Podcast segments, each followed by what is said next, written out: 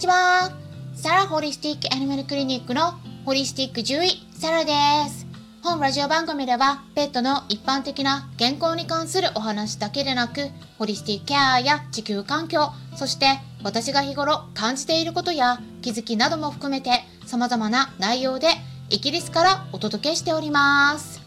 さて、皆さん、いかがお過ごしでしょうか？いよいよですね、10月になって2日になりましたね。もう早い。イギリスではね、もうハロウィンモードなんですね。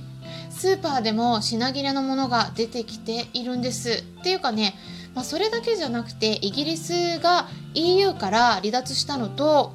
新型コロナウイルスの影響でヨーロッパに出戻りした人が増えてねでいろんな業界で今スタッフさんが不足してしまっているんですね。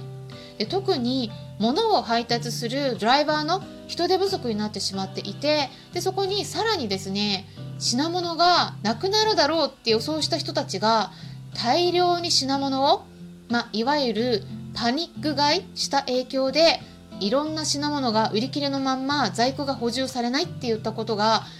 こっちで起きてるんですね。まあそんな感じなんですけれども日本はどうでしょうか、まあ、台風来てましたね。この後ね気温がかなり上がる予報なので熱中症にならないようにくれぐれも気温の温度差に気をつけてお過ごしください。で今日はですねシニアのケアについてお話ししていきます。まあもちろんですね高齢のワンちゃん猫ちゃんのケアに関するお話なんですけれども私たち人間にもつながる内容をお伝えしていきます。でこの台風の後のケアの仕方についてちょうどタイムリーな内容をお伝えしますので是非参考にしてもらえたら嬉しいです。興味のある方は是非最後まで聞いてみてください。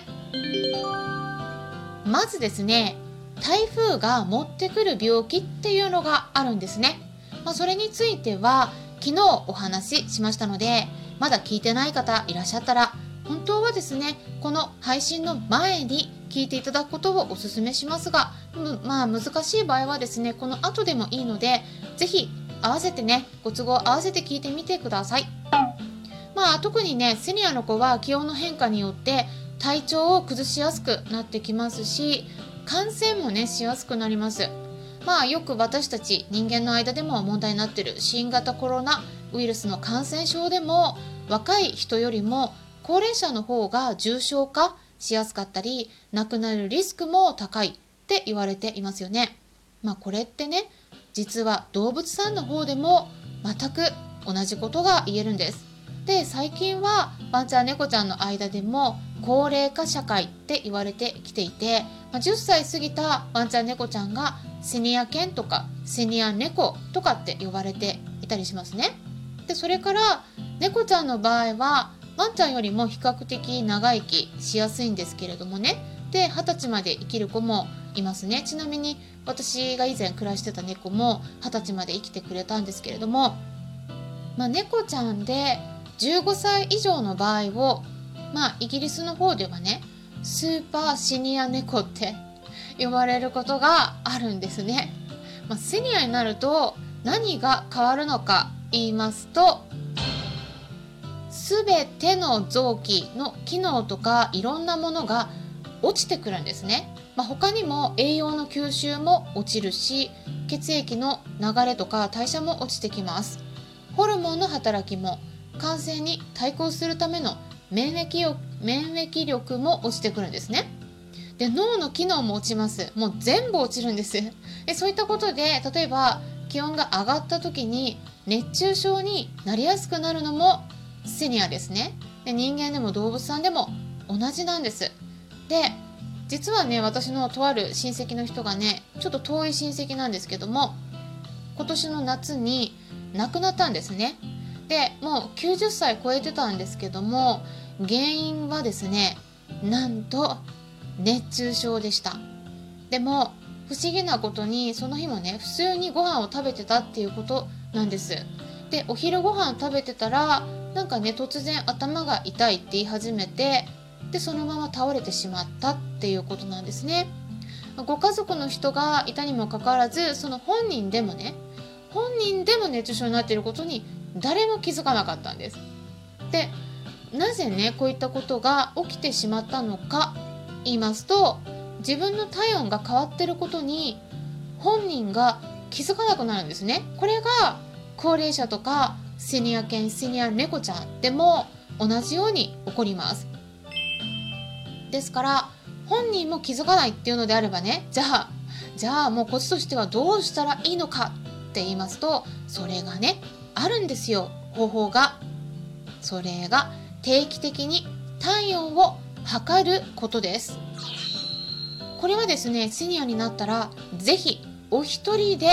体温を測れるようになっておいた方がいいですよ。でもね動物さんに体温を測らせてもらおうって思ったらやっぱしつけとかねトレーニングが必要ですね。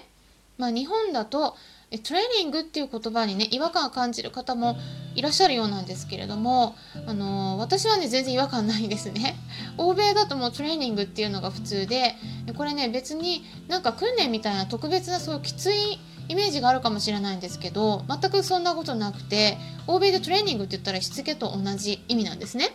でここで皆さんに質問をしたいと思います。皆さんはですね一緒に暮らしている子たちの体温を一人で測ることはできますか？ぜひですね測れるように練習しておくことをお勧めします。どなたかに押さえてもらって測るっていうのも、まあ、これもいいんですけれどもこれがですね看病になってくるとどうでしょうか？毎回毎回その誰かに押さえてもらわなければならないっていうのがですねこれどんどん大変になってくることがあるんですよ毎日のことになってくると。でその相手の人とのこの都合も合わせなければならないですよね。でそしてタイミングがねこう合わなくて測りたい時に測れないっていったことが出てくる場合があります。なのでやっぱりですね1人で測れるように練習しておいた方がいいです。そしてねこれはうちの猫たちには私もねやっててまあうちの主人あんまね何もできないので うちの猫のことに関してはね。だから他の人がいなくても、まあ、私一人でねさせてくれるようにしてます。でここでね体温をうまく測れるようになるポイントを3つお伝えしますとまず1つ目としては短時間で測れる体温計を買っておくことです。今ねデジタルのもので10秒くらいで測れるタイプがあるんですね。カタカナでサーモフレックスで検索してみてください。サーモフレックス。これがおすすめで私もこれ使ってます。水洗いもできますね。あとは子犬とか子猫とか体が小さい子フェレットさんうさぎさんハムスターさんハムスターさんもね測れるんですよ。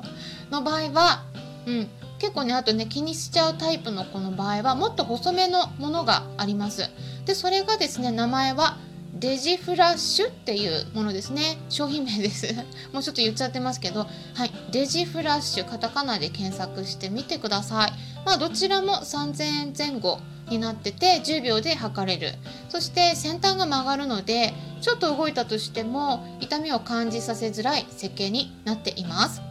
でここでポイント2つ目をお伝えしますと体温計をお尻の肛門に入れますからそのまま入れたら便がついて汚れてしまいますね。なので専用のカバーをつけるかカバーがなくても実はですね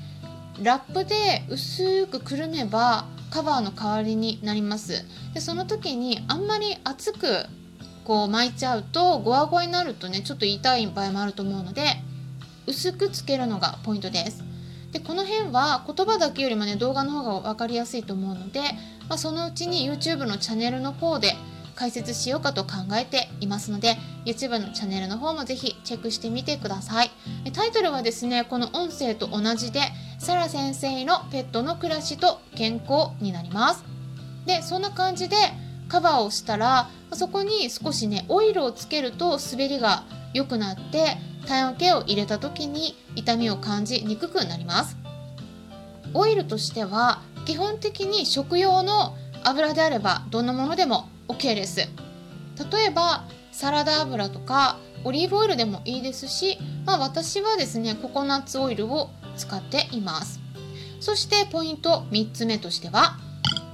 体温計を入れる時に痛みを感じさせない。ことですね、まあ、これはね何でもそうですけれどもなんか処置をされた時に痛みを感じてしまうとそこからね嫌になってしまってその後再び同じ処置をしようとした時に逃げ回ってしまったり噛みついたりねするような子もいますのでやっぱりゆっくり入れるそして痛みを感じさせないように声をかけてちょっと注意を他にそらすとか工夫していくことをおすすめします。まあ、私は事前に1回おやつを見せて食べさせるんですねでそこでモチベーションが上がりますその後に2回目のおやつを見せながら我慢できたらあげるよっていうことで処置をして体温計はゆっくり入れるんだけれども処置自体はできるだけ早く終わらせるように心がけています。まあ、いろんなポイントがあるんですね。うん、ちょっとしたポイントでねやっぱり反応がだいぶ変わります。で嫌な処置の時間が長くなるともうそれはそれで嫌になっちゃうんですね。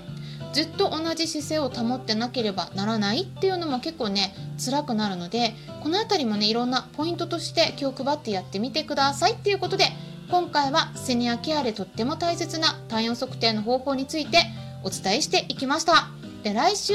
来週かな？うん金曜日10月8日の夜10時10分からもクラブハウスのペットのホリスティックケアクラブで今度は皮膚の優しいケアについてコラボでお話ししますので興味のある方はそちらもご参加いただけたら嬉しいです。はい、参考になったという方はよろしければいいねボタンのクリックとかフォローもしていただけたら嬉しいですし、もしも周りにこういった私がお届けしている情報に興味のありそうな方がいたら紹介してもらえたらさらに嬉しいです。ホリスティック獣医、サラでした。